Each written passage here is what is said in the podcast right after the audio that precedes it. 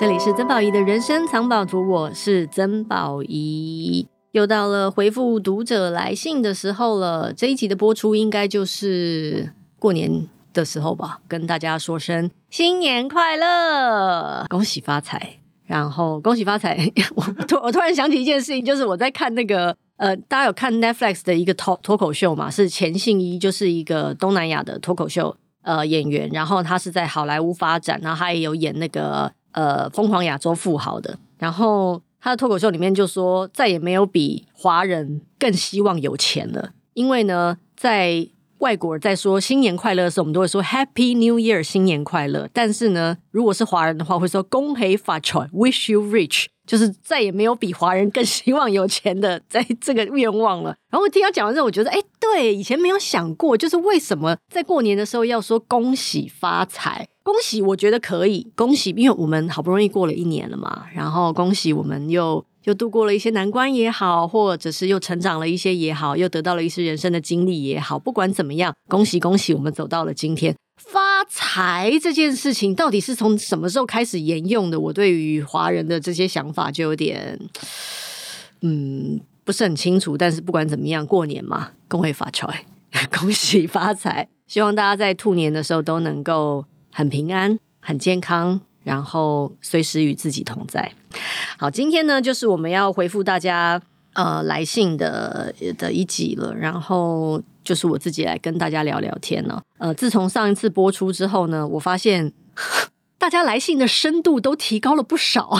就是之前可能就是有感而发，写一些哦，我觉得这集很好听，然后我很谢谢宝仪姐，或者说这集我很感动，然后突然就多了一些朋友。真心想要跟我谈心，那其实我蛮感动的。说实在，因为我觉得这是一个很深的托付跟信任。然后，其实我觉得写信给我这件事情，基本上你已经走出了疗愈的第一步了，因为你知道你也有事情要面对、要解决。而写信其实本身就是一个很好的疗愈过程，因为你会整理。你会整理自己的想法，整理一些前因后果，你会把一些重点写下来。我其实能够透过不管它是或长或者是或短的留言，或者是来信，我都能够感受到你希望自己突破困境也好，或者是更靠近自己一点也好。那对我的信任，我会觉得很感动。那真的是很深的信任，就是不只是因为我是一个可能你这辈子都遇不到的陌生人，所以你对我有一种信任，而是那种敞开会让我。很感谢你，而我我也相信有缘听到这一集的听众朋友，一定也是有缘分，在这一集的分享里面，能够得到一些陪伴、鼓励，还有提醒。虽然这就是你们发生的情况，可能并不完全一样，可是或许会有一两句话、一两个故事，会对你现在当下心里有的疑问有点启发。好，首先呢，我先回一些短的，好了哈。嗯，张杰明，哎，是先生哎，因为通常留言的大部分都是女生，突然有先生留言，我都好开心啊！每次我去主持那种身心灵活动，只要有男生举手，我都会觉得哇，有男生哎！因为你知道，心灵成长这个范畴，男生稀有动物，超稀有的。好，谢谢你，张先生说他的主题是听完杨定一博士的专访后，我的眼泪竟然止不住。宝仪你好。我因为最近偶尔有睡眠障碍的问题，偶然看到杨博士的几部演讲影片，所以这集的内容大致都有听博士阐述过。那时看影片的时候没什么感触，不知为何今天听了你们对谈之后，我的心情还是一如往常的平静，但是眼泪自然而然的就停不住了。括号绝对不是听到你哭了我才被感染的，还还还要很强调是不是？就是被我感染的，承认吧，你没有了。然后呢，另外一个也是跟杨博士这集有关的，郑庭玉，他说：“谢谢你，亲爱的宝仪，谢谢你，谢谢你越过抗拒做出这集节目。你和杨博士的这一集，一天内反反复复听了许多次，每一次都跟着灵魂震荡，激动不已。其实都知道，也都没什么要问，就是要不要用生命去体验，说进心坎里，钻啊钻的。谢谢你的敞开，没有压抑感受。”愿意让情感透过哭哽咽，真真实实的流动。那哽咽让我的心也好激动，好开心啊！谢谢宝仪，谢谢你也勇敢走在前面，用爱支持着每个跃跃欲试的灵魂。深深感谢，Namaste。我特地把这两篇放在一起跟大家分享，就是因为呃，其实不只是你们哦，有蛮多人都听了杨博士的那一集，然后来给我留言私讯做反馈，然后很多人都说莫名其妙的 就就哭了。呃，说实在，我每次都回想起来，就是我根本不知道那一集我到底问了什么，博士又说了什么。我每次都是重听才才想起来说啊，对对对，他说了这一句，或者说啊啊，我我我问了那一句。可是那个感动是非常深的，你知道，这就是我觉得这个是很很，你不觉得在那个当下你会有一种很真实的活着的感觉吗？那个那那种感觉是你没有办法用言语去形容，因为有时候像因为我是做主持人的，所以我很多时候我会很尝试的想要用话文字去解释我心里在想什么，我得到了什么。就即使是比方说我去旅行也好，或者是呃我我在过日子也好。其实就很像一般的那种脱口秀喜剧演员、主持人会有的通病，就是遇到了什么事情，心里面都会想：诶，如果这个我要转述给别人听，我要怎么说呢？这个故事我要怎么有脉络？然后呢，是有起承转合的，跟别人分享，别人才能明白我心里面的感动呢？可是事实上，你真正、真正、真正很深的那种触动，其实是很莫名的，就你不知道是什么的。我永远不会忘记有一次我在做一个中央电视台的节目。嗯，那个节目其实是让一些不管是流行乐手，或者是歌手，呃，或者是一些冷门的乐团来重新演绎古诗词。有一集真的很妙，有一集其实就是一个有点像是 world music，就世界音乐的组合，就他们可能有欧洲人，有亚洲人，然后有华人这样子的组合，他们就唱了一首古诗词。那个古诗词其实大家耳熟能详，而且。我们一定在国文课本里面读过，而且是小学的国文课本。然后莫名其妙哦，我突然就开始哭，哭哭哭哭哭哭哭哭到，然后他们唱完了，然后主持人就问我说：“哎，宝仪，我看你很感动，你在哭什么？”我只能回答：“我不知道，我真的不知道。”我我很想冠冕堂皇的说：“哦，我觉得他们唱的很优美。”我觉得这个诗带我到了西域，然后让我有一种登高望远的感觉，或者是有一种很孤独的感觉，有一种苍凉渺茫的感觉。就这不管是什么啦，我说不出口，就是因为我知道我怎么说其实都是假的，都只是为了应付主持，或者是应付我在做节目。可是我知道那个感动是真的，而那个东西骗不了人，至少骗不了自己。所以，为什么博士那一集，我如果大家有发了我的脸书或者是 IG 的话，就会知道，其实我在新年的时候回顾了一下去年我很难忘的几个 moment。其实访问博士的那个 moment，就算那个是没有画面，因为我是眼睛闭起来的，可是我会记得那个很深很深的悸动。那能够透过声音，透过 Podcast 把这个激动跟大家分享，而你们也收到了，哇！因为我最担心的其实就是我跟我现场的同事，就是小白啊、静燕啊，我们三个很沉浸，因为我们三个哭得乱七八糟的，很沉浸在那个那个氛围里面。但听众会觉得你们有问题吗？是到底在哭什么？你们是中邪了吗？或者什么？但其实没有。那如果你也收到了，会让我觉得这个 podcast 很有意思。就是对，其实有些东西的确。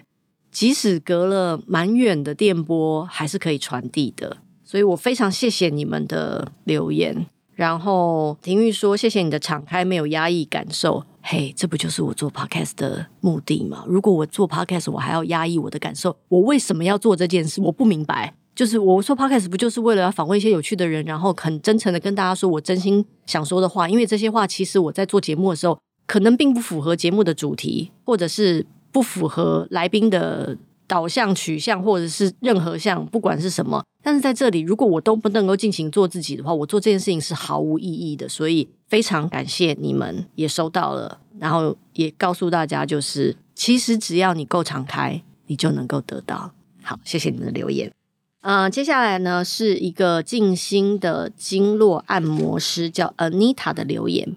宝仪好，我是 Anita，是写信给您的静心经络按摩师。我的经络老师教导我，身体是最神圣的庙宇，神就住在你的身体里。为何要花大钱供养外面的神，却让自身里的神衣衫褴褛，很落魄？花很多钱建筑外在庙宇，却对自己神圣的身体极端漠视吝啬。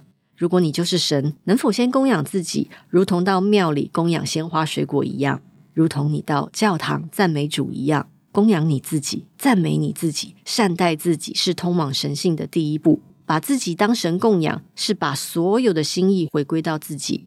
神要的就是你照顾好自己。静心是我工作中非常重要的一环。工作前后，我都会抽空静坐一段，内在越宁静，手越是灵敏。静心不单单是盘腿静坐，当你能宁静专注在每个当下，吃饭、做菜、按摩都可以静心。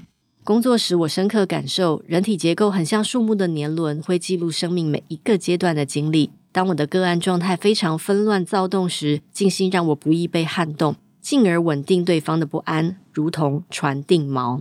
为了帮助人重新跟身体连结，为了帮助人可以在最放松的状态下深层按摩，我结合了经络、颂钵、芳疗三者。我想做按摩的初心是希望帮助人跟自己的身体重新连接，希望用我的双手祝福人的身体，一层层打开纠结。当身体被疏通了，被祝福了，你的心会跟着开阔起来。心柔软，身体就放软了，脑袋也不打结了。Anita，对，我很用心的念了你的留言，是因为我也是这样想的耶，真的，我觉得我们有很多事情是就是有一些蛮共通的想法的。我的确也觉得，很多时候你真心应该要照顾的、要膜拜的、要供养的，其实就是你自己，因为所有的答案。所有的问题跟所有的答案，所有你该解决的，所有你该考验的，所有你该完成的，其实都在你自己里面。你以为那些呃外界的，不管是名啊、利啊、人际关系啊、功成名就这些有的没的，那些我们从小到大一点一点加在我们身上的东西，好像那个就是我们生命当中最重要的功课。可是，其实你要想哦，如果你这辈子要来学习的，就是你跟这个世界的关系，你跟这个世界的关系，你很重要，你很重要。其实你把自己顾好了，你跟世界的关系也就好了。所以我非常赞同你说的，就是神就住在你的身体里，没错。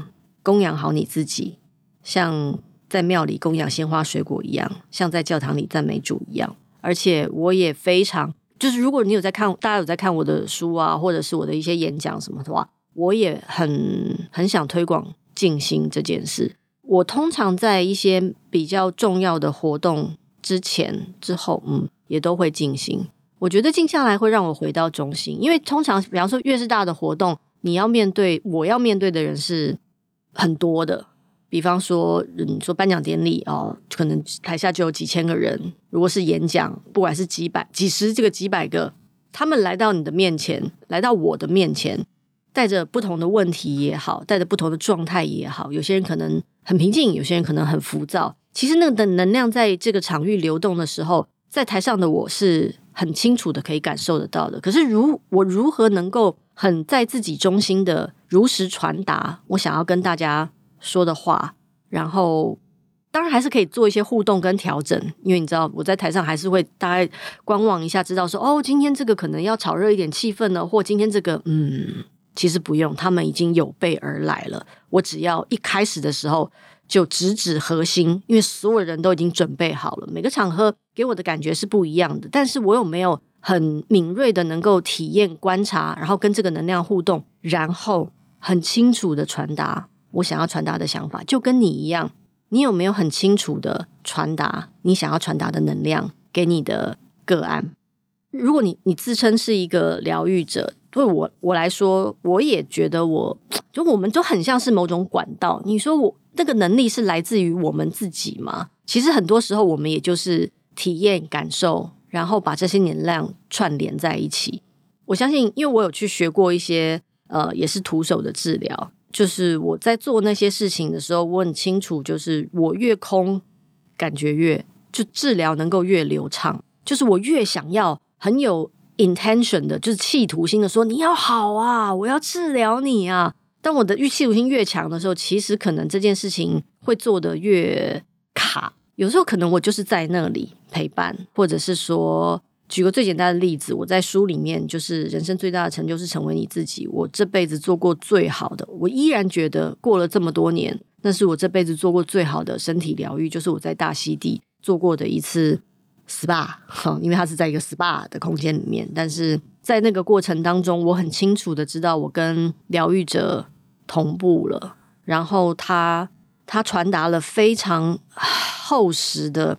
大地的力量，还有无条件的爱给我，那个是当下的我非常非常需要。而我整个真的，我就我觉得我就是做完那一次之后，我有一种被 shower，而且是大 shower 的那种感觉，就是当你无所畏惧的在太阳底下大淋雨的那种感觉，因为它不是阴郁的，可是它就是很爽的。然后洗完之后继续晒个太阳，然后你有一种我整个人都焕然一新的那种疗愈的感觉，而。在那个过程当中，我很清楚知道，我并不觉得他有任何 intention，就是有任何企图心说，啊，我一定要让这个亚洲人觉得我就是全大溪地最好的疗愈师。没有，他就是静静的在那里感受我，也让我感受他。所以，对，我特地念了你的信，就是因为蛮有共鸣的，很有共振。感谢你。好，接下来呢，我要回答一些比较严肃的问题了。哈哈，题目叫做“拜托给我一些建议，我需要帮忙”。嗨，宝仪及制作团队，茫茫来信中，感谢你们看见我。我目前三十七岁，是双女宝妈，接触心灵成长很久，但有个心结一直卡住，希望有机会得到一些开示。在我小时候，约小学时期，父亲常会趁我睡着的时候对我做一些性骚扰的动作。小时候不晓得如何反应，只能继续装睡。有次鼓起勇气告诉我妈时，妈妈只以我想太多来回应我。过了这么长的时间，我常告诉自己，我知道你很受伤，但你要学会放下。我也以为我放下了，但是最近我爸因为一些小事对我生气，以前的回忆又回来了。我很生气，他凭什么对我生气？我知道我还没放下。我很爱我爸，但我实在无法原谅他对我做的那些行为。我也无法告诉任何人，包括我先生。我知道我要爱自己，尤其身为一个妈妈，我知道我必须把这个心结打开，但我始终还没找到方法。希望能有一些建议，让我能够试试。谢谢你们，也很感谢贵节目，Elma。你告诉我啦，你没有办法告诉任何人，但你告诉我啦，超勇敢的你，而且真的，这是这是很很真的很对啊，很勇敢又很敞开。嗯，真的哈、哦，原生家庭的父母真的是我们一辈子的功课。当然，你的课题可能又稍稍难一点点。其实我不会叫你原谅他，哎，说实在的，就是如果他真的曾经对你做过一些伤害，我觉得硬是要自己放下跟原谅，实在是有点太强人所难了。没有好就是没有好，没有关系的，就是没有好就没有好啊。我知道我必须要放下，嗯，没有没有没有，你你真心想放下的时候，你就会放下。那现在可能只是时候还没到而已。所以你也不用太过于谴责自己。我看你的信，我知道你可能在身心灵上有一些学习，你也有些追寻，因为你知道你身上有一个，不管你说那是 bug 也好，或者是有一个困境、有个关卡，你想要突破。我会觉得，你知道，有的时候我会觉得，你说我身上有没有一些 bug，我想要突破，我一定也有。像我今年已经要五十岁了，嗯，哈，好棒。当我意识到某些 bug 其实还在我身上的时候，我也会觉得你烦不烦呐、啊？你怎么还在那里呀、啊？我为什么还没有搞定啊？我都学了这么多，花了这么多钱，尽了这么多心，我去禅修，我去冥想，我去上课，我找通灵人，我去疗愈，我去按摩，我去做各式各样的事情。你 TM 怎么还在那儿啊？但是我现在其实已经嗯觉得。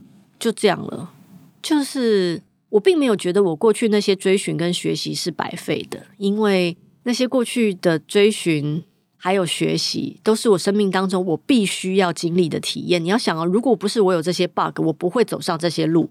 可是那是我很喜欢的学习跟体验。我在这个过程当中，我不管是认识了不同的朋友，去了不同的地方，或者是照见了不同的我自己。每做一件事情，其实我都跟自己多靠近了一点点。即使那个核心还没有完全的被解决，有的时候我也会觉得说：“曾宝仪，你烦不烦？太久了，这太久了，烦不烦啊？”可是，光是想着你烦不烦，其实你又给自己多加了一个枷锁在身上了。没有什么烦不烦呢、啊？就有就有，有就哦，有就有嘛，我接受。现在还不是时候，下次我们再来。就好像你你说要去练习跑步是一样的，我今天只能跑三圈，没关系，下次我们再来。诶，搞不好下一次我就可以跑个三圈半了啊！再下一次我又跑了两圈半，可恶，我退步了，没关系，但我再来。不要放弃靠近自己的任何可能性，不要谴责，因为所有的谴责其实都是在那些故事当中你在加诸自己的评价，而那些评价其实都是多余的。你在这边写到说，最近我爸因为一些小事对我生气，以前的回忆又回来了，我很生气，他凭什么对我生气？他为什么不能对你生气？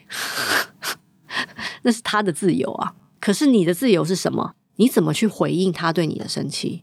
如果你要不断的把他现在对你做的事情跟过去他对你做的事情全部混在一起的话，绝对是剪不断理还乱的。我觉得所谓的，不管是我们在学习静心，或者在学习这些身心灵，或者在学习靠近自己，最重要的一件事情，其实也不过就是我们我们能够觉察到那个很细微的差别。就是我现在生他的气，是因为他这次生我的气，我觉得凭什么？还是因为过去你对我做的那些事情，所以你没有资格对我生气。如果我们都能够把他们分得很开，就是我到底责怪的是过去的爸爸，还是现在的爸爸？或者说是两个我都很责怪，你不要尝试全部都搞混在一起解决哦，因为全部尝试搞混在一起解决，这个解决的很难啊！这个这个这个不要剪掉，因为这真的是我的卡住，太难了。但是试着厘清，厘清说哦，嗯，这里面嗯多多少少有一点，但是我可不可以再细分一点？如果我能够先至少先解决当下的问题，他这一次为什么对我生气？我真的有错吗？没有。那就好了，你知道吗？那就好了。他要对你生气是他家的事，即使他是你爸哦。呃，我觉得就如同恭喜发财这件事情，就是给华人的一些桎梏，就是大家会都觉得说发财这件事情很重要。我们我们在这些年来学习的，就是我们要有一个美满的家庭，我们要跟父母有如胶似漆的感情，我们要放下所有的那些创伤跟 trauma，然后就是就。对，这些创伤跟 trauma 是不是要解决？是该解决的时候就是会解决。但是如果你紧抓着它不放，反而你加注了它粘在你身上的那些粘着度。跟父亲的这件事情，像像我我我其实跟我的父母缘分也没有很深，就是我跟他们见面的时间真的非常非常非常少。然后如果我也进入了那种所谓的。你说窠臼也好，或者是一些旧有的价值观，说哦，我好希望有一天能够牵着我妈的手在路上走路，或者是跟我爸，然后能够能够你一口冰淇淋，我一口冰淇淋啊，不是这个，好像是情人才会做的事，反正就是啊，好像我们很亲密的那种感觉。我真的对自己要求太高了，嗯，没有必要对自己要求这么高。就是所谓的放下，其实你可以尝试一点一点的去做。或者是现在还不是时候，也就再等一下了。那又怎么样呢？因为时间到了，你会知道的。你知道人生最妙的事情就是这样，不用催，时间到了你会知道的。但你写了这封信，我觉得宇宙会听到你的渴望，然后他会用不同的方式来回应你，让你用不同的学习去更靠近你想要得到的那个答案。不要着急。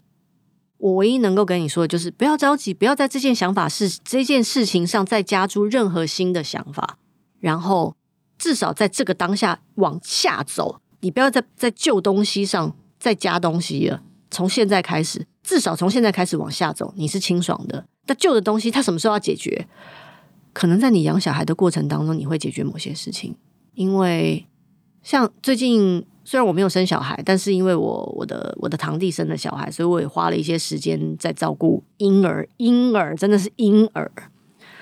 我 cosplay 的这个过程当中，其实心里面有一些体悟的，就是孩子们真的是来给我们一些学习的功课的。我深深相信。那到底是什么？不管是你要透过任何方式，你会知道的。那绝对不是我告诉你的，因为。你的生命属于你自己，而我的生命那个是我经历的。那我唯一可能给你的提醒就是不要太苛责自己，然后该放下的时候就会放下了。谢谢你的来信。好，来，接下来是凡凡，反反说：“宝仪好，我是藏宝图的忠实观众，也看了《人生最大的成就是成为你自己》，好喜欢书里最后的一句话，应该是‘生而为人，我很幸运’。对，那真的是最后一句话，因为我今天才翻的那一页。‘生而为人，我很幸运’，读到这段时，我痛哭流涕。可能因为悲观的关系，我打从心里觉得人生好难，不知道怎么跟世界还有自己相处。每次看到太宰治写的‘生而为人，我很抱歉’时，我好认同。”却也不敢拿起书，那种心痛的感觉好深。但我深深的被宝仪的书释放，想到生活中种种的美好，应该享受而不该只是难过。我会继续前进的。Yes，想跟宝仪请教，我在生活中很容易进入自动导航模式。刚起床时还挺正常的，下午时内心就被许多担心杂讯给填满，开始自动放空，没办法进入临场感，无法专心面对工作、另一半的对话。由于自动导航的关系，常感觉每天都只剩下一半的时间，隔天无法想起前一天发生的事情，深深困扰。我在想，每天中午是不是应该找个地方重置或说净化自己？请问宝仪有没有诀窍或建议呢？谢谢，预祝新年快乐，新年快乐！你已经得到答案了，你自己就有答案了。你知道人生最妙的事情是什么吗？我我我之所以想要回答大家的来信啊，一方面也是因为，其实我很想跟大家说，其实你都知道答案。有时候你写信给我，然后只是希望。我能够说出你心里面那个答案。如果我没有说出你心里面那个答案，你会说啊，他不准。你看，我们去算命，所以就讲啊，他不准，或者说啊，这个人对我没有帮助，我要转下一个。只要那个人说出你心里，比方说，嗯、到底 A 我要跟 A 在一起，还是跟 B 在一起呢？只要那个人说出 A，你就会说哦，他好准哦。其实明明应该是 B，可是因为你心里想要跟 A 在一起，所以任何人只要跟你说 A，你就会觉得哦，他好准，他好灵哦，他一定是国师吧？好。我在想，每天中午是不是该找个地方重置，或者说净化自己？是，你知道的，就这么做。时间不用长，真的就是，就算你是在捷运站找个椅子，你就固定在捷运站找个椅子坐下来，或者是你办公室有一个很比较私密的楼梯间也好，或者任何地方都好，你就坐在那里静心，就是就是只是静静坐着，然后其实有蛮多静心的引导。你可以参考，但是我我因为我没有我没有在就是在听这些东西，所以我不知道哪一个是比较好的。最简单的就是专注你的呼吸，数你的呼吸，从一数到十，再从一数到十。如果你觉得一数到十太快了，一数到二十，再从一数到二十，数完了就差不多了。数个几次，其实你的你就你就发现那些就是我我在书上有写哦，他说静心真的很像是一个滤网，他会把你。脑中的某一些杂质给它滤掉，然后剩下来的就是你知道比较清澈干净的那个东西。而你是不是只要在中午做这件事情呢？其实你随时都可以做这件事情。比方说开会之前啊，你开会之前静个心，三分钟、五分钟也都可以，我觉得都会帮助你进入那个当下。所以呃，自动导航没有什么太大的问题，因为我有时候也会进入自动导航，但是。有意识的进入自动导航，就是我告诉我自己说，我现在就是要摆烂，什么都不要想，我要自动导航。那你就进入自动导航，那就是一种放松、放空。Why not？有意识的做任何事情。好，最后了，最后了，最后了。宝藏来信，请姐指点迷津。嗨，宝仪姐，我是 Alpha，是你的忠实听众。你在 Podcast 的谈话常常让我笑着笑着就觉得被疗愈了，有时候是一边笑一边哭，然后就都好了。不要在人家面前做这件事，别人会觉得你有病。因为我也常常做这种事情，别人会觉得我有病。刚好最近在思考一些人际关系中的问题，希望你能够指点迷津。我有几个从高中就玩在一起到现在的好朋友，相处已经十几年了。最近觉得大家渐行渐远，我指的是心的亲密度。这群人之中，有的在台北工作，有的在新竹，有的已经当妈妈，有的母胎单身，有的年薪百万，有的领基本工资。总之就是存在各种差异。我常在想，有些人如果我是现在这个年纪遇到，我是绝对不会跟他做朋友的。但也正是因为是学生时期就玩在一起的人，所以即使现在大家生活圈、兴趣已经大不相同了，还是会继续当朋友，还是会有个 Line 群组，虽然都没人讲话，还是会一年一次聚会。虽然整场聚会都在聊小孩，单身人只能尬聊加白眼。不晓得你是不是也有过这种感觉，就是有种大家是勉强在一起，但是就此分开的话，又觉得十几年的感情好可惜。如果你遇到这种情况的时候，你会怎么面对这样的关系呢？不管最后能不能得到你的建议和回复，嘿，我回复了，我都很谢谢你开了这个节目，我也很谢谢我自己，谢谢你的谈话跟分享，总让我觉得有人懂那些伤痛，然后那些伤痛也确实被安慰到了。祝好，Alpha，我有没有同样的体验？当然有。怎么可能没有？我这么老诶，老是什么？老就是体验比别人多一点啊！我当然也会有过那种，叫，就是因为我以前念女校，我念六六年女校，然后呢，我们这群女生呢，说实在的，感情真的蛮好的，就是偶尔大家会聚在一起，然后偶尔同学会的时候，我们那群人真的很吵，所以我们必须要呃，就是找包厢聊天，要不然整个餐厅就只有我们的声音，很可怕。有几年我真的也非常的困惑。因为你知道，到了某个年纪的时候，大家就会开始骂婆婆，骂完婆婆就开始骂老公，骂完老公就开始骂小孩。然后有几年我坐在旁边，也是真的都蛮尴尬的，就是诶，就是我不认识你婆婆，所以呃，我可以不要听她的事情嘛。就是我也有经历过这种心情，你知道吗？可是后来慢慢的，你知道，熬过了那段骂婆婆、骂老公、骂小孩的阶段，诶，我们突然现现在又进入另外一个阶段了，就是。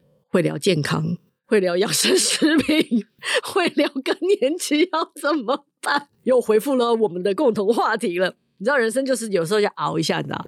可是怎么说呢？就算在那段时间呢、啊，我坐在旁边，偶尔会翻个白眼，会觉得说啊、我这次对这话题真的真的还好诶。可是有时候我会转换我的心情，你知道？转换心情就是，好，我没有经历过这些，但我可以听听你的体验，我想知道。有这样子的人生体验是什么样的感觉？有一个讨人厌的婆婆，以至于你不得不跟别人骂她，是一个什么样的感觉？有一个什么事情都不管，然后还制造很多 trouble 的老公是什么样的感觉？然后离婚是什么感觉？然后小孩不听话是什么感觉？小孩生病了是什么感觉？这些其实我都没有办法在我的真实人生当中体验，但是在跟朋友相处的过程当中，如果我单纯的只是用一种，我就是来听听。你的分享陪伴，其实我的心情截然不同诶，除非是你你你你参加一个聚会，是你很想说你想要说的事情，那我觉得你可以另外再找一群朋友。可是如果不是的话，其实我会觉得，我不知道大家有没有看过一个纪录片，忘记是哪一个哪一个国家拍的了。这个导演他追踪了一群孩子超过二十年哦，可能不止二十年，三可能有三十年，从他们可能小学开始拍。然后每隔十年再拍一次，每隔十年再拍一次。我觉得那个那个纪录片很惊人，就是你在一个很浓缩的一个多小时，突然看到了很多不同的人生，很多人在不同的时候做了一些选择，所以他们的人生就转到不同的角度，然后进入了不同的方向。那个是小说写不出来的，那也是电影拍不出来的，因为那是真实的，所以。我当然也有偶尔还是会去参加一些，我觉得呃坐在这边很空虚无聊。你知道底线是什么？东西要好吃，没别的了。你只要东西好吃，对我来说，至少我今天吃了一餐好饭，然后我就是来听故事，It's OK。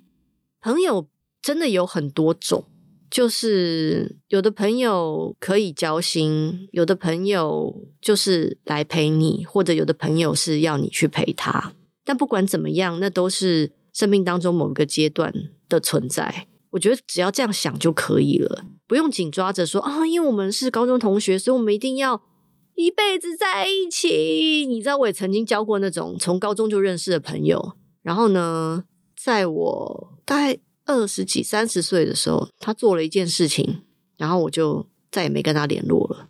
后来我回想起来，其实我早就不想跟他联络了。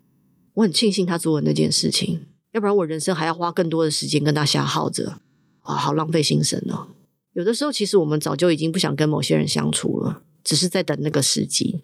什么叫食之无味，弃之可惜？你该知道的时候，你就会什么时候朋友要放手，其实就放手吧。感谢他们曾经陪你走过一段，然后我们接下来要往不同的人生的方向继续前进。